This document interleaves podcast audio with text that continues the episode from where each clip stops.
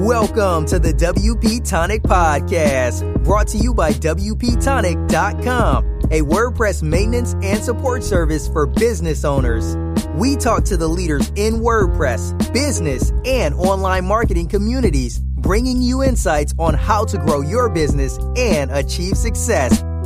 Welcome back, folks. It's our Friday roundtable show. We've got a great panel here. We might have some of the posse of the panel joining us also later on during the show. Um, it's episode 254, and um, I'm going to let my great panel introduce themselves. And um, let's start with Sally. Go on, Sally, introduce yourself. Good morning, or afternoon, or evening, or whenever it is when you watch or listen to this. I'm Sally Goetsch. My business is WP Fangirl. I do uh, custom Genesis sites for growing businesses and nonprofits, and I'm the organizer of the East Bay WordPress Intergroup in Oakland, California.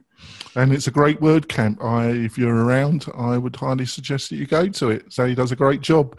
Um, Morten, would you like to introduce yourself? Hello, I'm Morten. I'm a senior staff instructor at LinkedIn Learning and um, currently some sort of uh, flashpoint for Gutenberg, I guess. He's not been happy this morning. He's roughing it. He's on a Mac. You know, he's been not happy with his Mac, folks. I love my little Mac. I don't know. There we go. Um, Adam, uh, um, would like to introduce yourself? Sure. I'm Adam. I'm the lead content writer um, for Blue Steel Solutions. Um, we build websites as well in Genesis, um, but we also do a lot of content writing, uh, content strategy, and design uh, for print and digital. Adam's a great strategist and a great writer. So go and go to his blog, learn more. and we got Chris. Would like to introduce yourself, Chris? Sure. I'm Chris Badgett. I'm the co founder of Lifter LMS, which is a WordPress solution for creating, selling, and protecting engaging online courses. And I'm really excited about this show uh, around the topic of information products. And I'm also in the process of starting a WordPress meetup in Mid Coast, Maine. Oh, that's great. Um, Chris is really passionate about education he was on our Wednesday show um, a few weeks ago. You want to go and listen to it? I thought it was a great episode, and um, thanks for the interview, Chris. I really enjoyed it. Um, before we go into our news section, folks, I want to talk about our sponsor, and our sponsor is WP Intelligence. Uh, what does it do? It really helps you with Google Analytics, and it helps you get a lot more useful information from Google Analytics, not only for your own websites, but for your client website. The team behind it, Tom, um, one of the founders, regularly comes on the panel show as well. Very bright guy, developed this amazing plugin. And um, the other factor is they're really totally dedicated um, to the service side. So if you need help getting it set up, learning all the power, they're there to support you. So go to the show notes. There will be a link there that take you direct. The actual plugin is free, actually, but they have support tiers as well. Um, I just think it's amazing.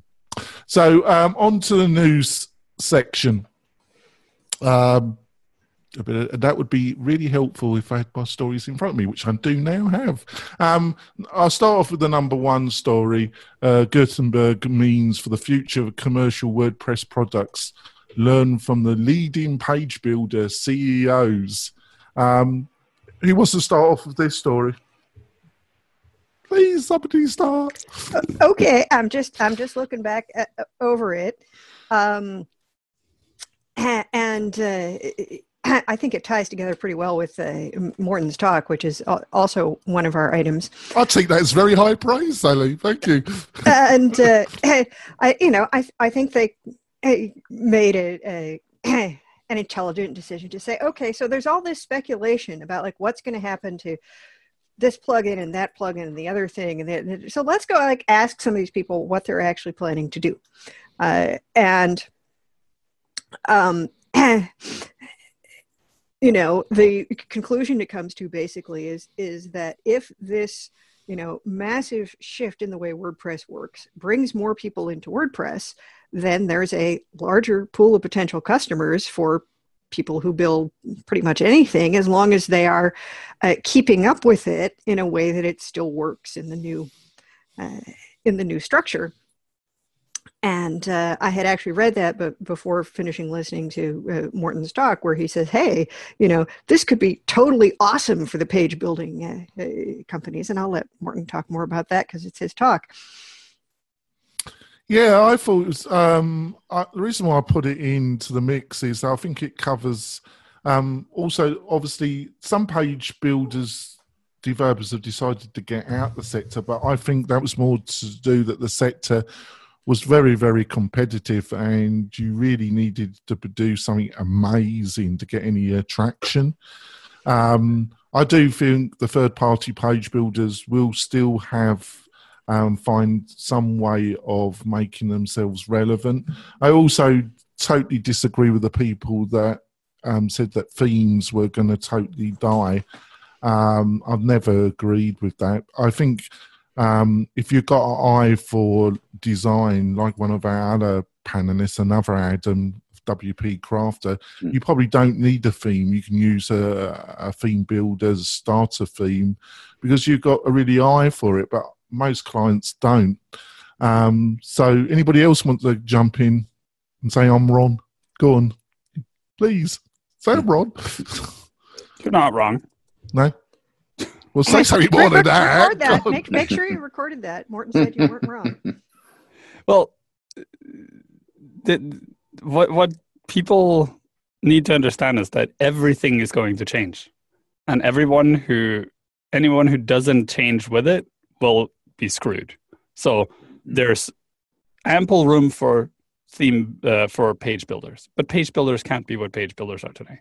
There's ample room for themes, but themes can't be what themes are today there's ample room for new plugins but plugins have to change their approach to things like a lot of plugins uh, basically work on taking something that's inside wordpress core and moving it outside of wordpress core that can't work anymore because wordpress core is changing right so uh, this is just this is the wake up call to truly like truly embed yourself into gutenberg figure out how it works and figure out how to use the technology that's being served up to improve your technology and ha- add additional features to WordPress.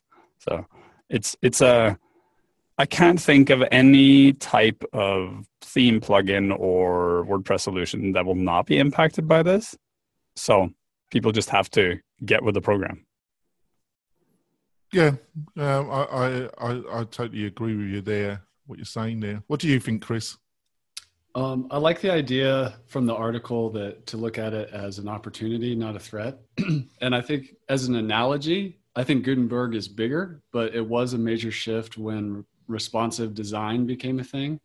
And theme designers, plugin developers had to consider what the mobile revolution was all about. And those that adapted benefited immensely. Some of the, I actually got my start in WordPress services just by advertising responsive. You know, I do responsive stuff that works good, looks good on mobile, and that was a differentiator. This is another transition that is much, much bigger than just the mobile web in terms of responsive design because it's mostly a front end experience. But uh, it's it's just like that. It is time to adapt.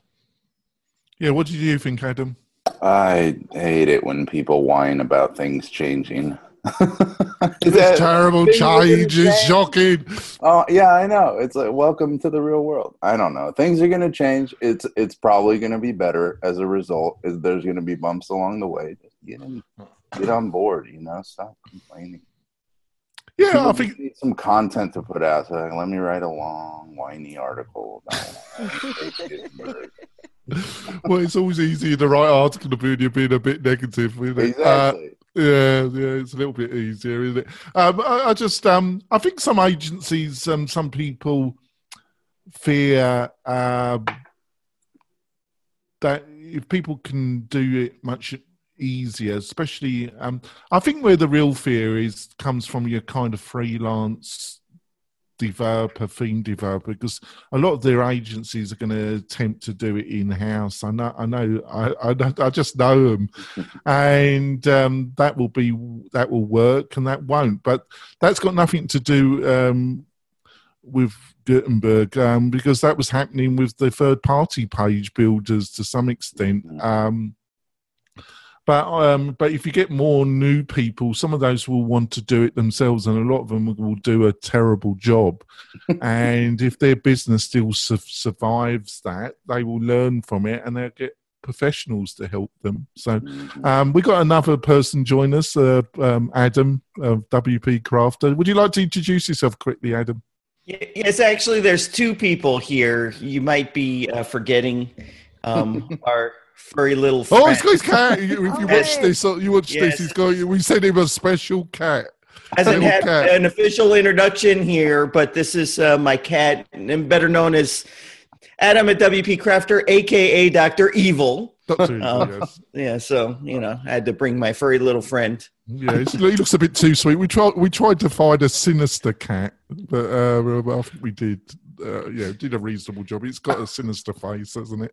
It Uh, sure does. Hey, everybody! What a great panel. Yes, uh, very blessed with this panel. Um, see Adam. we're gonna go. I'm gonna go on to the next story, and um, um, that's some some geezer in Vancouver that spoke at some word camp. You know, he had some views, and uh, that was uh, Gutenberg, the WordPress of tomorrow, by Moulton Rand Hangerson. Yeah, I. Hangerson. Hangerson. I was trying to be creative there. I do try to be creative, don't I, Morten? Uh, um, so, um, he was. I'm going to choose somebody. Um, um, I'm going to choose. I'm going to choose. I'm going to choose Chris. Let's put Chris right into it. Did you watch um, the presentation? What did you think? Some of the points that Moulton were making. I have not seen that one yet. Go off you. Let's go on to the next one. You're a naughty boy. You're a naughty boy. Anybody watched this? Watched? Sally, you watched it, didn't you? Off you go. Yes. Um, well, you know, I, I thought uh, it was, you know, very inspiring about the, you know, get out there and test it, get out there and build things, get out there and, you know, hear the, the, the kind of, you know, without saying, you know, stop whining, uh, you encourage people to, to take a, a positive approach and find out, you know, what kind of incredible things this was going to make possible for them. Um, and I think the uh, only thing I would disagree with is is how soon virtual reality is going to take over the web, uh, because you know I've been hearing that it's just around the corner since the VRML days in the '90s, and uh, you know it's like oh yeah, like within the next five years, you know the Second Life comes out. Within that yeah, it's still not here, uh, and uh, you know I think we're going to see more VR and especially more uh, AR that there are you know there are some definite applications and there are some other things. And yeah to the degree that we can start you know thinking outside the thinking outside the screen it, it's it, it's probably a, a, a good thing to do so. But in the meantime yeah technology brings revolutions. Uh, they're not necessarily comfortable to uh, experience uh, but we come out on the other side with you know things we can do that we could hardly imagine doing before. And uh, so it's just you know part of the the fact of life of of technology that it changes and we kind of have to to scramble to keep up. But um you know that larger vision is actually really interesting. Um, and in spite of you know i've had kind of all the questions that that morten mentioned the sort of objections that come up. Well what what's going to happen to this? What's am i going to have to go back and and you know rebuild stuff? Are you know are my clients going to have trouble adjusting? In spite of all those questions it's still like this is really nice to work with. This is this is cool. This is you know th- this is opening things up. And when we had a test day in in august at my meetup you know i got those are my clients going to pay me to train them? And then i got the i'm going to go build a block right now uh, and, uh, and somebody did like you know something very simple and and was just really excited about it and i think if we can uh, hang on to the excitement and and not the uh, the fear for how this might threaten our livelihoods or make us work harder that, that we're going to be a lot better off Yeah, I, thought, I think that's great. What did you think, um, Adam? There's too many Adams. Yeah, I'm going to call Adam the other Adam Doctor Evil actually, just for this show. it makes it easier. So I mean the real, I mean the other Adam. You, you- go on. Well, Doctor Evil seems very excited. Yeah, go on. Look at it, Doctor Evil. Um, speak there. Go on, Doctor Evil. Well, you have um, Morten. Is this the first time? Wait, the, the your talk was last, not last weekend, but the weekend before that, right? So this is probably the the first appearance on this show, or maybe any of these shows since then, right? No, he came on last week and he's come No, back for more. Oh, okay. Well, can- you know, I, I want to ask something personal to you, actually.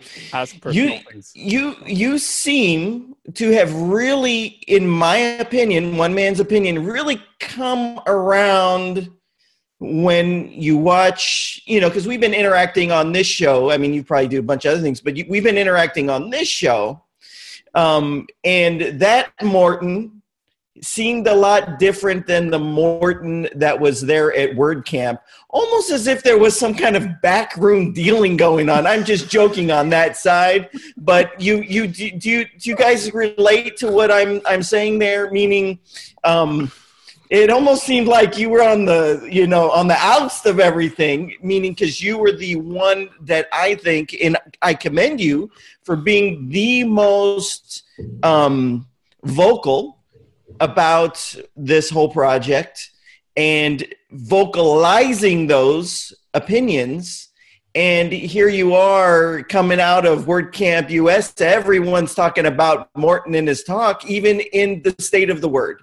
And have you guys talked about this prior, or am I the first one bringing this up? Because I don't want to rehash something that's already been talked about. No, we we thought we'd just leave it to Doctor Evil. Really. Okay. Well, I, I, I must say, um, in, in, in my last little bit on this, I was happy to see that. I was happy to see that because from our prior talks on this show, um, and if you're new listening, you got to watch this show every week. There's things happening here that you really want to pay attention to. Um, but I, I must say that I was really happy to see how you came around because when I look at this thing called WordPress, we need more Mortens that are digging in, vocalizing, and really pushing their opinion out there. Because you're an opinionated guy and that actually helps when it can when it's embraced and listened to. I'm an opinionated guy too but in different ways. So, uh, my goal for like, just so, just so it's clear, there was no backroom deal. i know i know no, no, but it's Oh, like, that's a shame, you know, isn't some- it? some people- So your some Mac, people- no, Mike wasn't pulling your fingernails out behind No, He you. did, he did bring the heavy I have- one. We I had a have couple all of four enforcers, fingernails did he? intact. uh, the the um, Walton, we're the management, and I've brought a couple of people to put you right, Walton.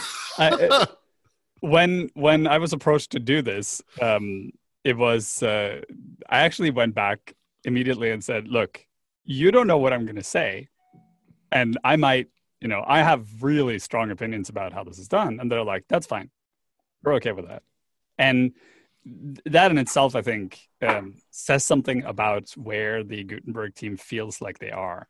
That they are ready for someone who is on the outside to come in and actually say something about their product because if they thought their product was garbage doing that would be very very foolish right? So um but i felt like for this conference my job was to present gutenberg in a as neutral a fashion as possible pro- provide people with some of the information that's been missing in the conversation around both the history where it came from and also where this is going uh, to bring the conversation forward and you know move the conversation beyond just this is replacing the editor.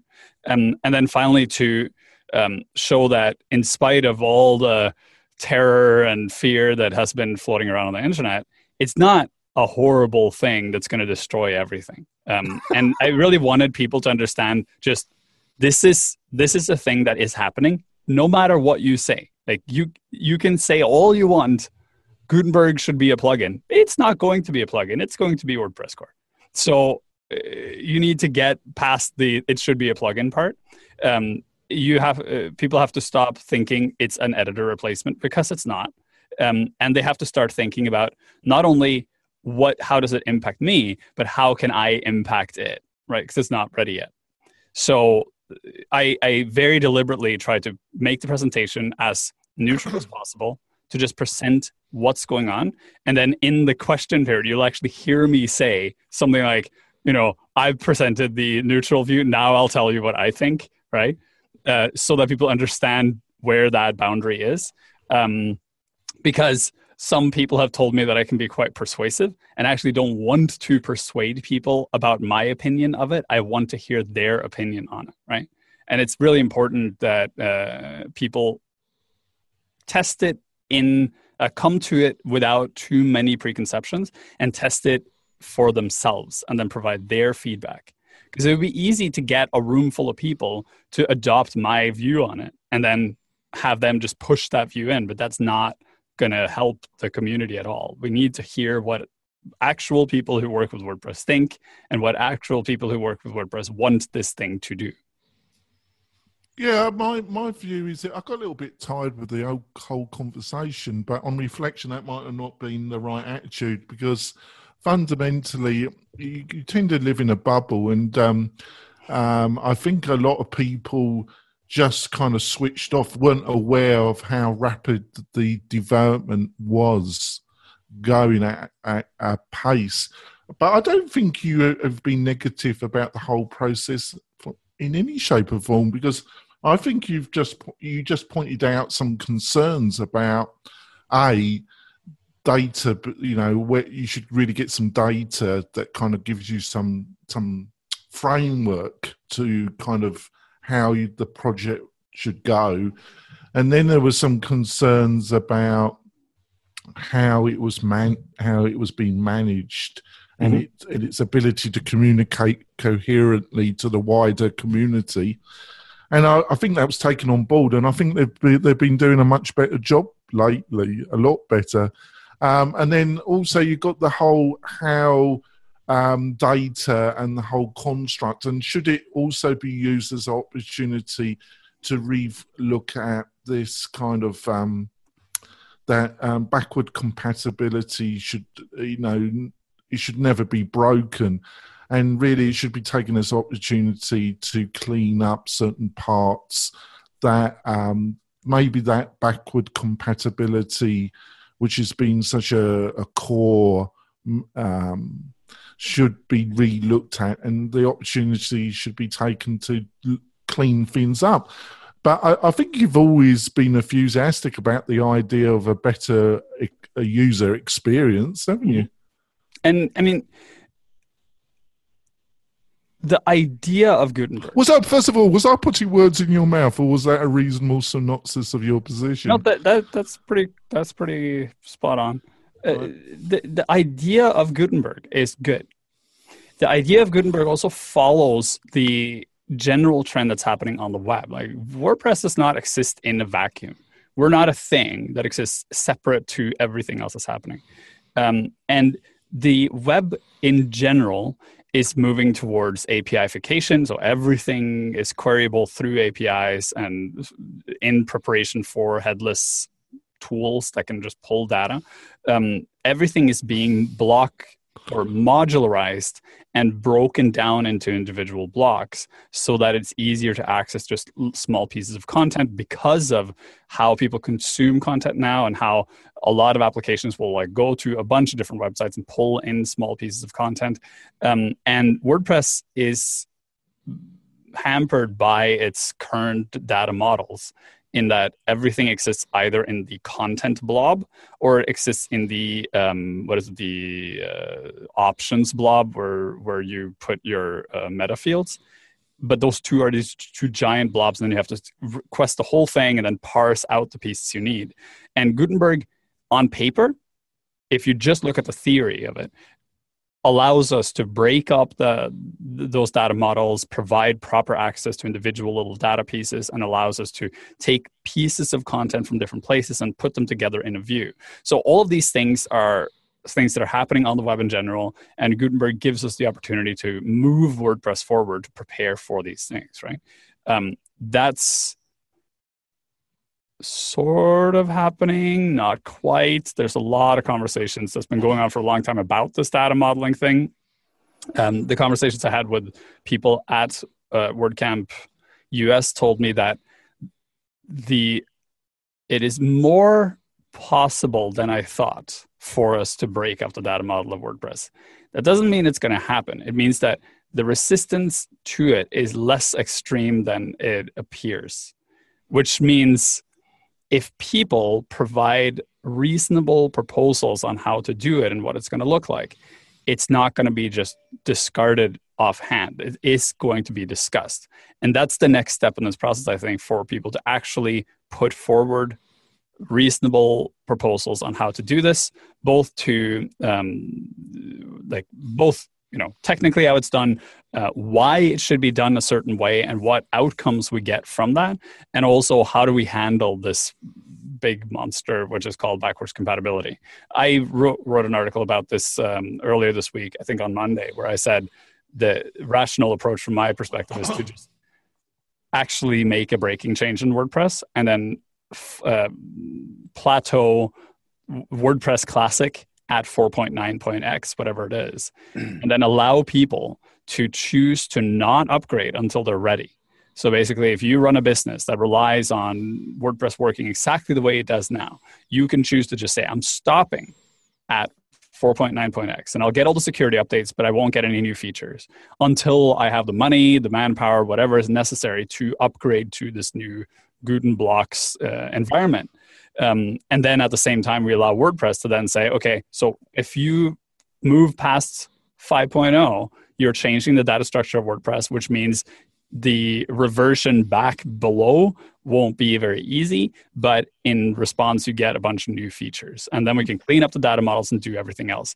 And there is a lot of discussion behind the scenes about whether or not that's feasible, how that would work, if there are other approaches that would result in the same thing that can be done using um, uh, some sort of middleware to handle the data and uh, you know make it look like that or if it can be phased in somehow. Uh, so the the responsibility of our community now is to be part of that conversation. Every single person who writes a plugin or a theme or does any kind of complex data modeling inside wordpress needs to be part of that conversation and help drive it forward uh, I see a lot of people who say, you know, it's not working or it's going to break things or whatever. That is not helping anything because that's just flagging issues everyone already knows about. To contribute, you need to say, this is where I want to go. These are the things that are standing in the way of that happening. And here's how I propose we solve this. And doesn't mean you need to write the actual code to do it. It means you need to say, here's what I expect would happen. Now, exactly how that happens, someone else has to figure out, but this is what I expect because that will help inform the conversation and drive it forward. I think that's great. I, I want to go on to the last story because um, quickly and then get and then go for our break. But I don't want to miss the last story because um, I think it's very it was a very generous thing to do. Um, discontinue membership on Pippin Pippin's plugins. What's this about, folks? Well, um, obviously, Pippin is a well known developer, great guy. He's been on the podcast. Um, I have to ask him to come back if he's got the time.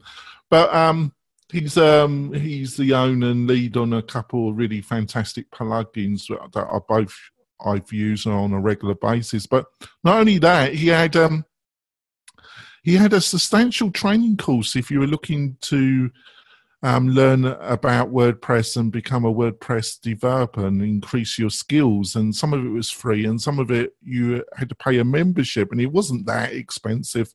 And you're getting access to training from one of the best WordPress developers in the world. So I thought it was a bargain, and I, I, when I was actively developing, I, I spent a lot of time on that website.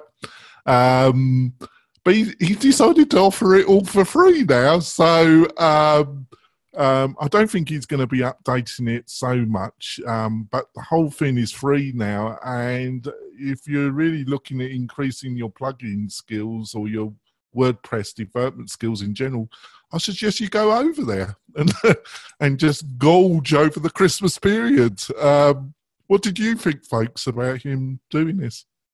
I found it kind of a relief that even Pippin has only so much he can keep up with, Be- because uh, uh, you know uh, sometimes he just seems superhuman in the. He does really, doesn't he? And he seems uh, to be getting younger and younger, so maybe well, start getting older and older. Maybe that's. well, yes, I mean he's you know hampered in some way by the fact that he looks like he's twelve, but um, you know the thing is that you know I listened to Apply Filters you know regularly and and the reason they discontinued the, the podcast was that their businesses had both grown a lot in different ways and also that you know they weren't doing active development as much. And that was kind of what they'd started out talking about. And it makes sense to cut out things that that are taking you away from the from what you need to focus on. And you know, writing tutorials is something that it, it takes a lot of effort to keep up with. So to try to do that on top of, you know, hiring people and and and uh, you know uh, redesigning and evolving and expanding your plugin business is th- that's kind of a lot. I mean, you know, Adam writes creates training more or less full time uh, and knows that it, it's a lot of work. Um, so I do think it was very generous of him just to open it up and let everybody see it. Um, and it's a great resource, isn't it? Because you you know the quality is going to be pr- pretty high, don't you, Sally? Yeah, yeah. So I'm you know I'm looking forward to to uh, you know going through and and uh, reading it. But I think it is you know kind of important to know that even when you have a successful membership site, there may be a reason that you that you stop uh, doing it because people well, because it's just a, it's such a ton of work, isn't it? Right. You know, it, it it is, and this does tie into our main topic about you know creating information uh, products. Is is that you know th- there is oh, effort in, see, there was there, there, was logic behind my my choosing of these stories, Sally. See, there we go. Oh, I'll take this as really high praise, Sally. Thank you. Sorry, that was English sarcasm. All right, there we go. Uh, um, yeah, I don't know if anybody else wants to remark. I just thought it was really generous. What do you think, Morten? Go on. Oh, no, I'll let Chris. Go on, let Chris speak. Go on, Chris. Uh, I just wanted to say that uh, I've noticed this trend in the WordPress community that there's really three areas you can get into product, services, and media sites. Um, and within products, I would put software and education products or information products. And I've almost without exception nobody is good at doing more than two of these at the same time, with the exception of maybe Syed Balkhi, who has a yeah. product and WP Beginner. I think that's an exception to the rule. But whenever I see somebody trying to do both services and product or services and teaching company, uh, one of them ends up cannibalizing the other. It's very hard to do two. And I think even in perhaps in Syed's case, he actually kind of builds separate companies to keep them separated a little bit. So uh, I respect Pippin's decision to really focus on Sandhills development as I, I just respect that leadership play. Go on, Morten, what you got to say? Uh, all of what Chris just said is accurate and part of what I was going to say, so I'm not going to repeat it. Mm-hmm. Um, uh, the other part, which may or may not have played a role here, is something that anyone who's working with WordPress training right now is experiencing which is directly related to what we just talked about, which is pretty much all WordPress training goes out the window ships, right? So if you have WordPress training available, you need to update all of it because the UI changes in a fundamental way. Uh, any kind of theme development or plugin development now has to take into account blocks and everything is going to work differently. And then not just that, the Gutenberg that will ship with 5.0 is version 1. Gutenberg will not be complete until like version 5 or 6. Mm. And with every single version change in Gutenberg, you'll see these dramatic updates to how everything works, which means if you ship a theme building course, you then have to update the entire theme building course, not just in content, but actually change the way the theme you're teaching people to build works which means you have to understand it. So, so you know, I have a full time job of trying to understand how things work and then make courses out of it. This stresses me out because it requires basically my entire whenever uh, Gutenberg merges with core from that point onwards, I have to redo pretty much every single course in our library. uh, and you know i have the privilege of being employed by a company that pays me to do just that right but even for us it's like all the other stuff we were planning to do just needs to be put on hold because we either we have to pull the existing courses or we have to update everything. And then we have to keep doing that with all these iterations right? And figure out how to somehow make part of the course evergreen so we don't have to change it. And it's a it's a really big challenge. And that's something that faces every single wordpress training company and also faces every single wordpress uh, uh, agency that offers solutions to their clients. So if unless it's your primary job it would this would be the time to be like you know what? I may for a while focus on something else until all this stuff settles so that i can come back and redo it right? I don't know if that has anything to do with this decision but that's a it's an uh, a tangential thing that seems related. I think it, it, it was probably the mechanism that kind of it was coming anyway, but it was the kind of thing on the horizon that made the decision. Maybe who knows? But I think you could still learn a lot by um, looking over it. He is a master, so looking over what a master coder like Pippin does and recommends, I think you still get a lot of benefit from. Um, I'm going to go for um, before we go for a break. The only thing, Morten, is there's there was a lot of I agreed with your presentation, but there were some things that I really disagreed with. But um, hopefully you'll decide to come on the Wednesday show. Like, no, I'm not going. I'm not going to discuss it now. Virtual reality. We're going to we're going to run out of time. Just, just, uh, just so people understand, when I say virtual reality, that is like the package that encompasses VR, MR, AR, CR, XR, all that crap falls under that category. So, you know, even though everyone thinks it's the goggles you put on and see like some computer animated world a la uh, Lawnmower Man, I'm actually talking about all that weird shit that's happening that removes the view, uh, the viewport. Oh, I've got, some de- I've, got, I've, got, I've got some deeper criticisms of your presentation than that, but you have to come on the um, the Wednesday show so we can have a good discussion sure. about it. Um, so we're going to go for our break, and um, we'll come back and we'll be talking about developing good information products like um, lead magnets, um, um, content for your website it's just presumed that you should know. Um, but uh, I think it might be an interesting conversation about what can work in the new year. We'll be back in a few moments, folks. Do you want to spend more time making money online? Then use WP Tonic as your trusted WordPress developer partner. They will keep your WordPress website secure and up to date so you can concentrate on the things that make you money. Examples of WP Tonic's client services are landing pages, page layouts, widgets, updates, and modifications. WP Tonic is well known and trusted in the WordPress community. They stand behind their work with full, no question asked, 30 day money back guarantee.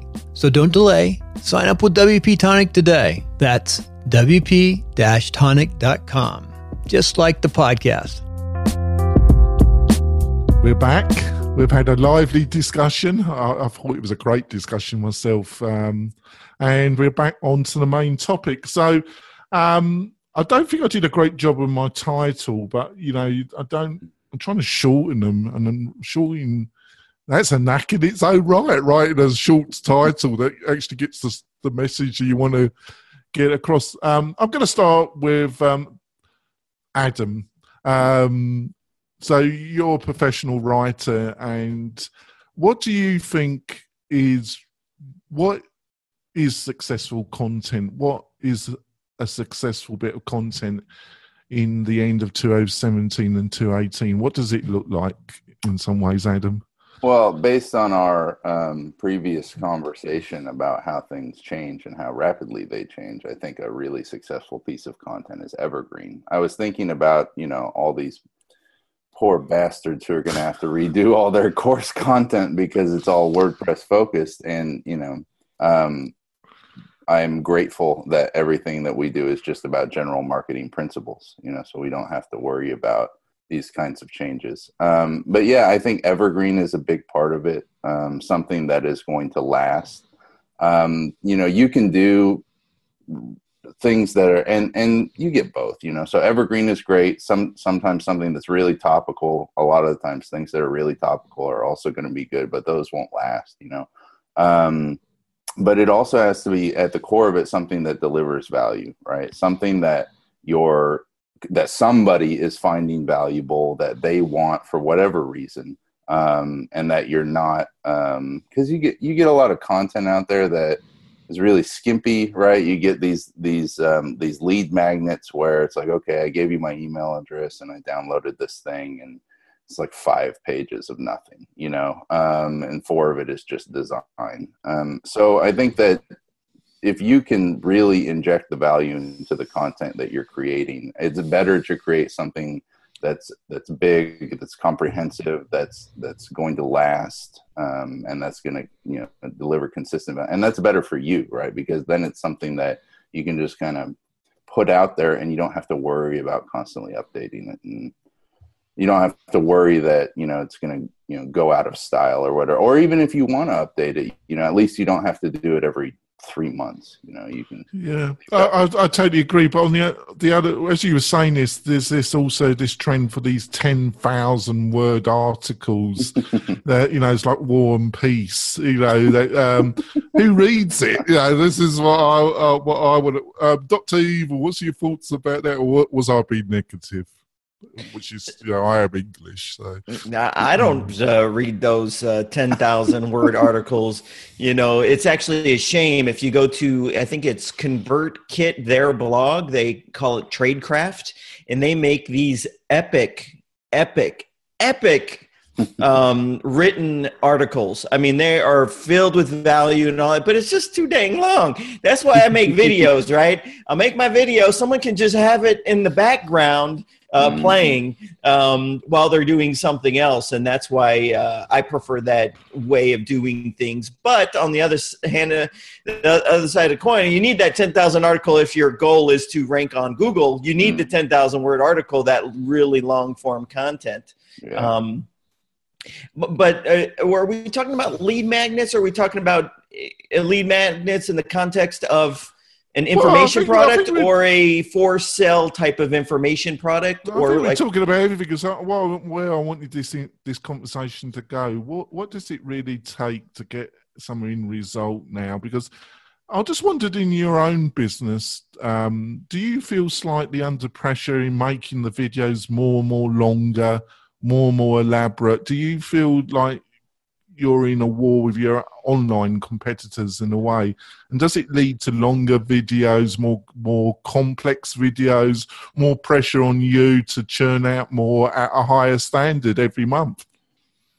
Yeah well i would say that um there's so many different people that want different things that are your potential audience, right? So just a second ago, I was confessing that I don't want the thing to read. I want the thing to watch or the thing to listen to. That's mm. what I'm after. And so, for example, my experiences with YouTube is there's people that want a five minute video, just show me the steps but there's also people that want the 20 minute video and are glad to watch that and they don't mind the length of it and so the reason I know this is because I get complaints in the comments. I make a 20 minute video. Oh, why don't you just get to the point? Eight minutes talking about nothing. I get that all the time. And I just politely reply, get the F off my channel. No, I don't say that. That's maybe what I want to write. You're getting it for free, you I know. person. I know. I, the truth. What do you want more blood? no, but I do get those all the time, and I I, I do say, well, my content is not for you. You do um, really see the compassionate, uh, insightful side of people online. Yeah. Oh my gosh, this. Oh geez, you have no idea what I have to deal with all the time. All the time I deal with this, just so you know. Um, and on Facebook, I got haters left and right, but that's okay because when you become big enough uh, you are someone to talk about. If people start talking about you, it's because you're big enough that people are wanting to talk about you, mm. negative and positive. Uh, mostly I positive. Say, we take we take the Mickey out about him, and he thinks it like Doctor Evil. He's one of the nicest people I've met for a while. Actually, he's opinionated, but he's uh, he's got he's a really nice guy. Actually, so, uh, um, so, I genuinely am a nice guy. If you're if you are familiar with my YouTube channel. You, I'm genuinely a nice guy. I do a lot of nice things behind the scenes for people There's a- without there's like- asking. There's only one jerk on this show. And that's the percent. No, um, but I did. I did want to say, yeah. you know, um, uh, to actually uh, be on topic is that um, uh, if you lead with value, it's easier to help someone make the jump to receive more value.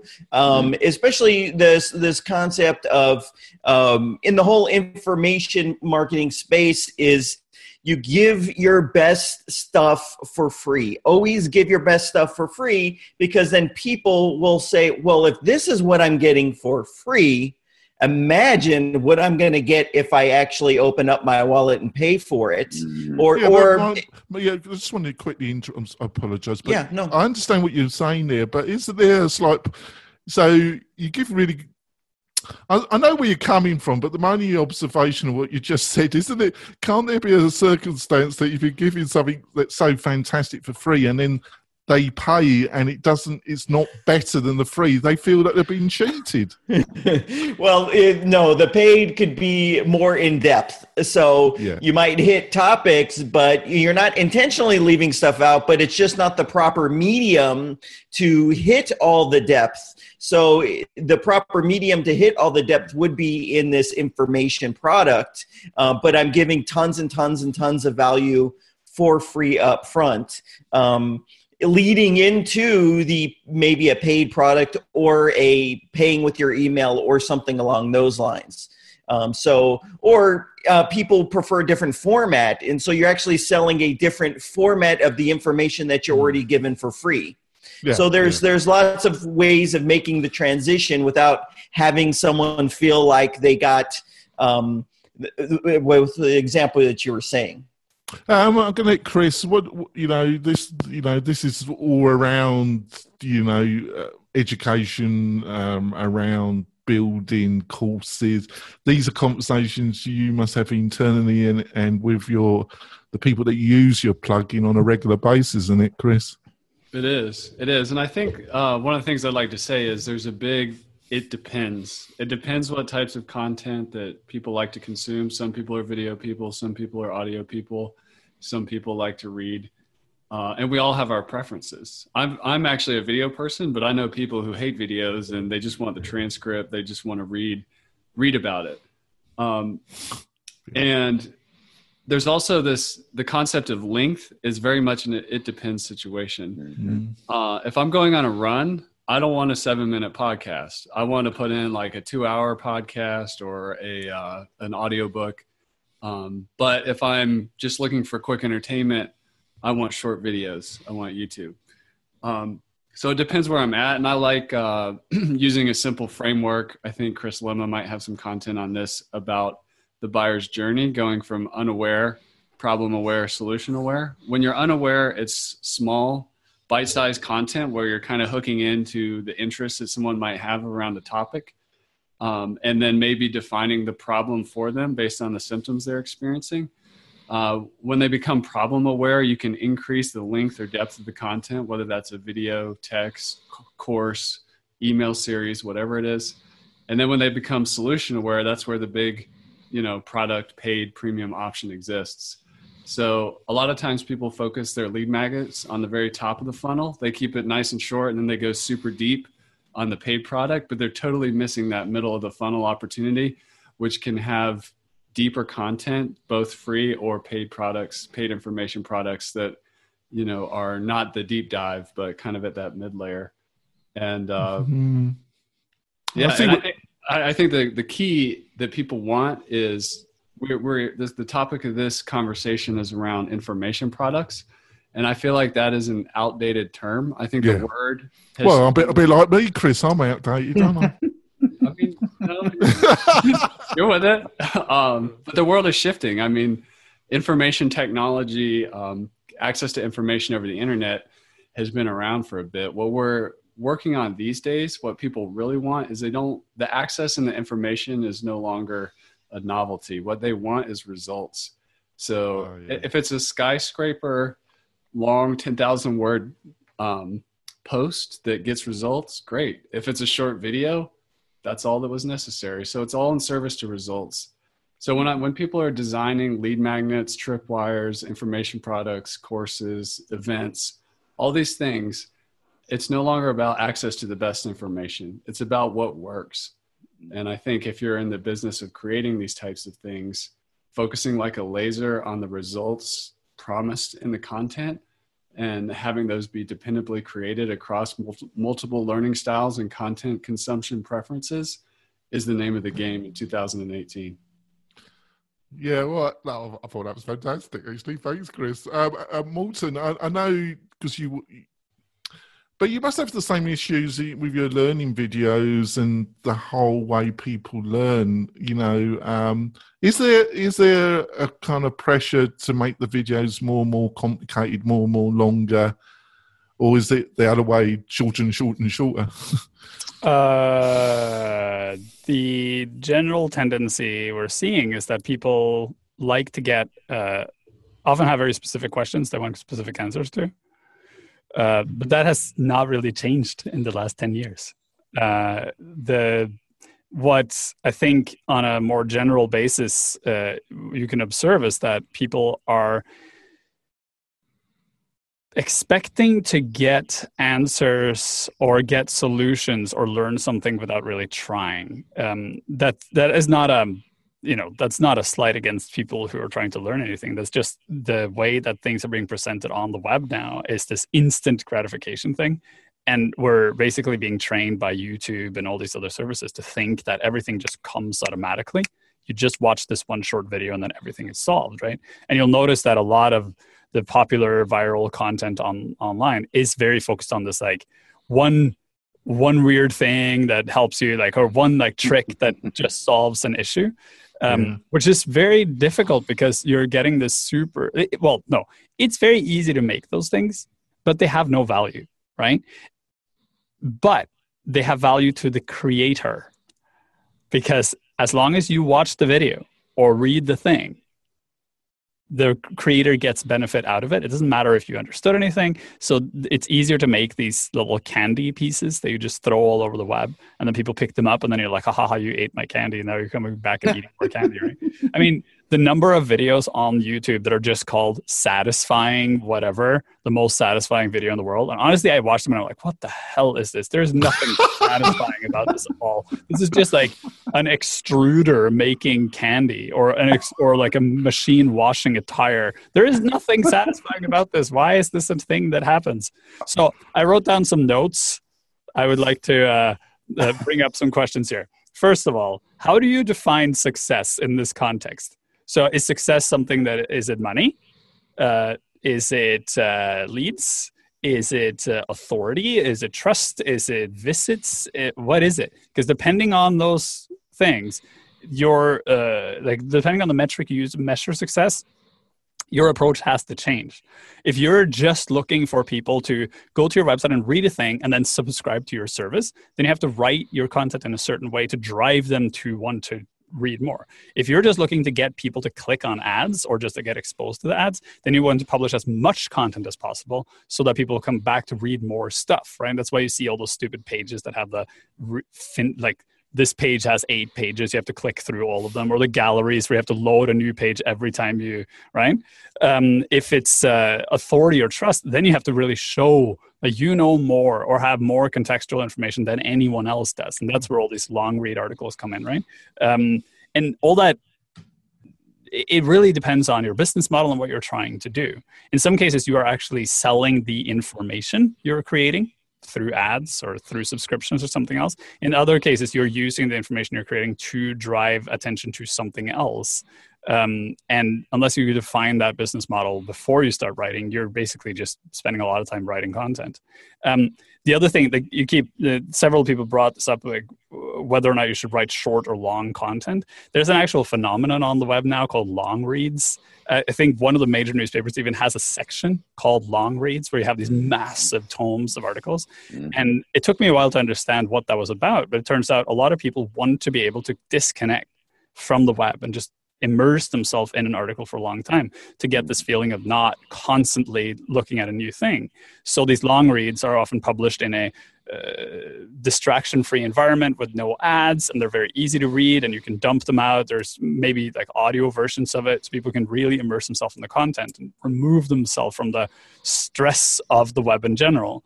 And there is value to it but it has to be part of a larger process of having long reads and short things right um, on the flip side of that, you have hot takes, which are these things. Something happens and you write like this 10 sentence article immediately after it happens to be the first one to say something because that will drive people's uh, in, interest and influence. So it, it really, um, it really depends. Now, the last thing I'll say is, have you noticed that all these kids on YouTube who are like multimillionaires who sit in their bedrooms who clear clearly are TV studios and review garbage and unbox things and just are super random and weird. Their videos are getting longer and longer and longer and longer. It's ridiculous. Like I was watching a video the other day because I was trying to figure out how um, a certain like I have a thing. I forget what it was. I, there's something I have in my office, and I was trying to figure out how to do a certain thing with it. And I watched a video of a guy talking about it, for 45 minutes. and I'm like, there is no possible way to talk about this thing. It's like a charger or something for 45 wow. minutes. And I watched the video and he's like, he's circling basically in and out of the topic. And then he starts talking about a random crap that has nothing to do with anything. And it's really like listening to someone having a conversation with themselves, which is fine. And I was sitting there wondering, is this a trend now that people make these enormous videos? So I started just watching like other videos that this person had created and all the other people that they link to within the videos and everything, and went down that hole. And all these creators are now creating these ridiculously long videos. And I think it's because what's happening is people come into the videos and then they will likely skip ahead to see what happens further down the road. So they add these little Easter egg events or say funny things inside them. And they just want people to watch for as long as possible because they get some sort of monetary compensation mm. for people sticking around. And they can also put links to other things in it. So, like, there's a bass player I follow on YouTube, which is a very talented bass player. And he wears gloves when he plays bass, which is odd. I think, why would you wear gloves? And then he has a video that says, uh, why, I forget his name, I think it's Chris like why Chris wears gloves.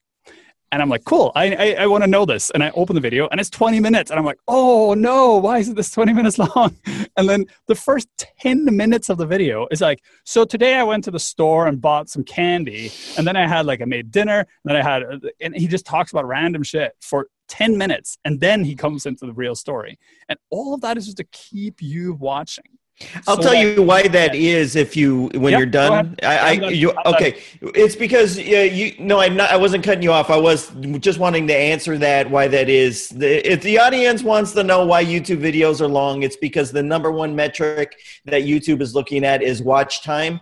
Yep. And if you have a three minute video and your competitor has a 30 minute video, they don't care. They're not looking at this is. They're not looking at percentages. Mm-hmm. They're looking at minutes. So someone's going to push play and they're never going to push stop, you might as well make it 30 minutes. And then what happens is the reward is now YouTube takes your video and, and shows it as a suggested video a whole heck of a lot more and and it also benefits your channel which is all of your videos because it's all about one thing the amount of minutes of watch time and like f- for me uh, i was just looking at my stats um, on my youtube channel i'm i'm about 1.2 million minutes per month of watch time um, and it's gone up significantly when I made my videos 20 minutes. My videos were like five to eight minutes, and lately they've all been over 20 minutes. And my so, I immediately added 300,000 of watch time minutes per month.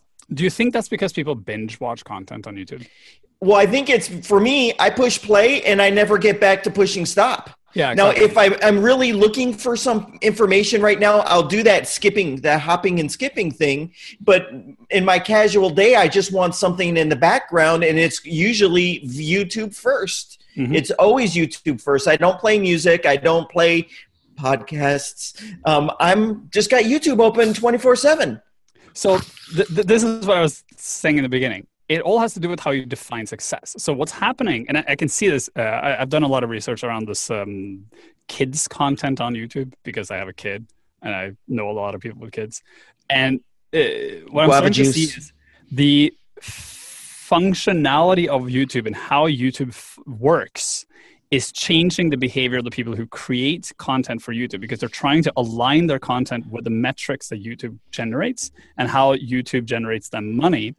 And then their behavior is changing the behavior of their viewers because they have to make their viewers follow along with that behavior so that they get the money and get the metrics. And this alters the behavior of people in general. So uh, what we sometimes see, or like I get uh, comments from people sometimes who watch my courses. Which, if you've watched any uh, LinkedIn Learning courses, you'll know that they are extremely packed with very, very complex content. So you usually watch a movie, and then you may have to stop the movie in the middle to do something, and then continue. And then sometimes I'll get an email from someone who says, "I watched this entire course, which is like four hours long, from start to finish, and I didn't learn anything." and then I go in and I can look and I'm like, you watched the course from start to finish, like Yeah. literally four hours straight. I'm like, this is not Netflix. If you do that, there is no way you'll learn anything, and that goes for any learning experience. If you sit in a classroom and listen to someone talk for four hours, there is no learning happening at all. You're just listening to a person talking I think, but I to also, I, experience learning, you need to engage with the material, right? But th- this shows that the way that the internet works has taught people a certain way of behaving around web content, and it's, uh, then we have to say, like, are we going to follow that trend and try to change our content to fit that model, or are we going to present content in a different way to allow people to you know alter their behavior to fit with their goals? So then the question is are you teaching people stuff or are you just entertaining them? If you're entertaining them then you just binge all you want because it's just mindless entertainment. But if you're trying to teach them you have to figure out ways of getting them to actually engage with the content so they get some value out of it so they don't feel like i watched it for four hours and i learned nothing Right, I'm gonna. I thought that was fantastic. Um, thanks, panel. Um, I was a little bit worried about where this conversation was going because I didn't think I did a great title, but I, I think we've covered some really fantastic stuff. Actually, oh can i say one last Yeah, thing we, we Go- could go on for another hour. I'm, I'm sure if, if you want to, you know, up those listening minutes. I've got things I, to do. I just have a I'll tiny tiny little thing that I need to put in. So, if you, person listening, are doing any kind of content marketing where someone is paying you money or giving you free stuff to put stuff online, and you do it on your blog or on social media or whatever, be aware that what you are doing is active marketing and that needs to be disclosed. I say this because Wall Street Journal just published an article, and I'll quote a tiny piece from it.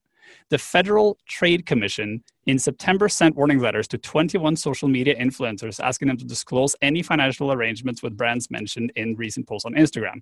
They include supermodel Na- Naomi Campbell, Pretty Little Liars actress Shay Mitchell, and Lucy Hale, as well as bloggers and reality TV personalities uh, that uh, you know post this kind of content. And what they're saying is, if you post any type of content online where there's any relationship between you and the people you are writing about, be that they gave you something for free to test, they gave you money, they put you in a hotel room, they lent you a car, anything like that, unless you put either explicitly say they gave me this shit for free, or you say ad or sponsored content, the FC, uh, the FTC will come after you because you are advertising and you're not disclosing that. So, and that goes for your own company too.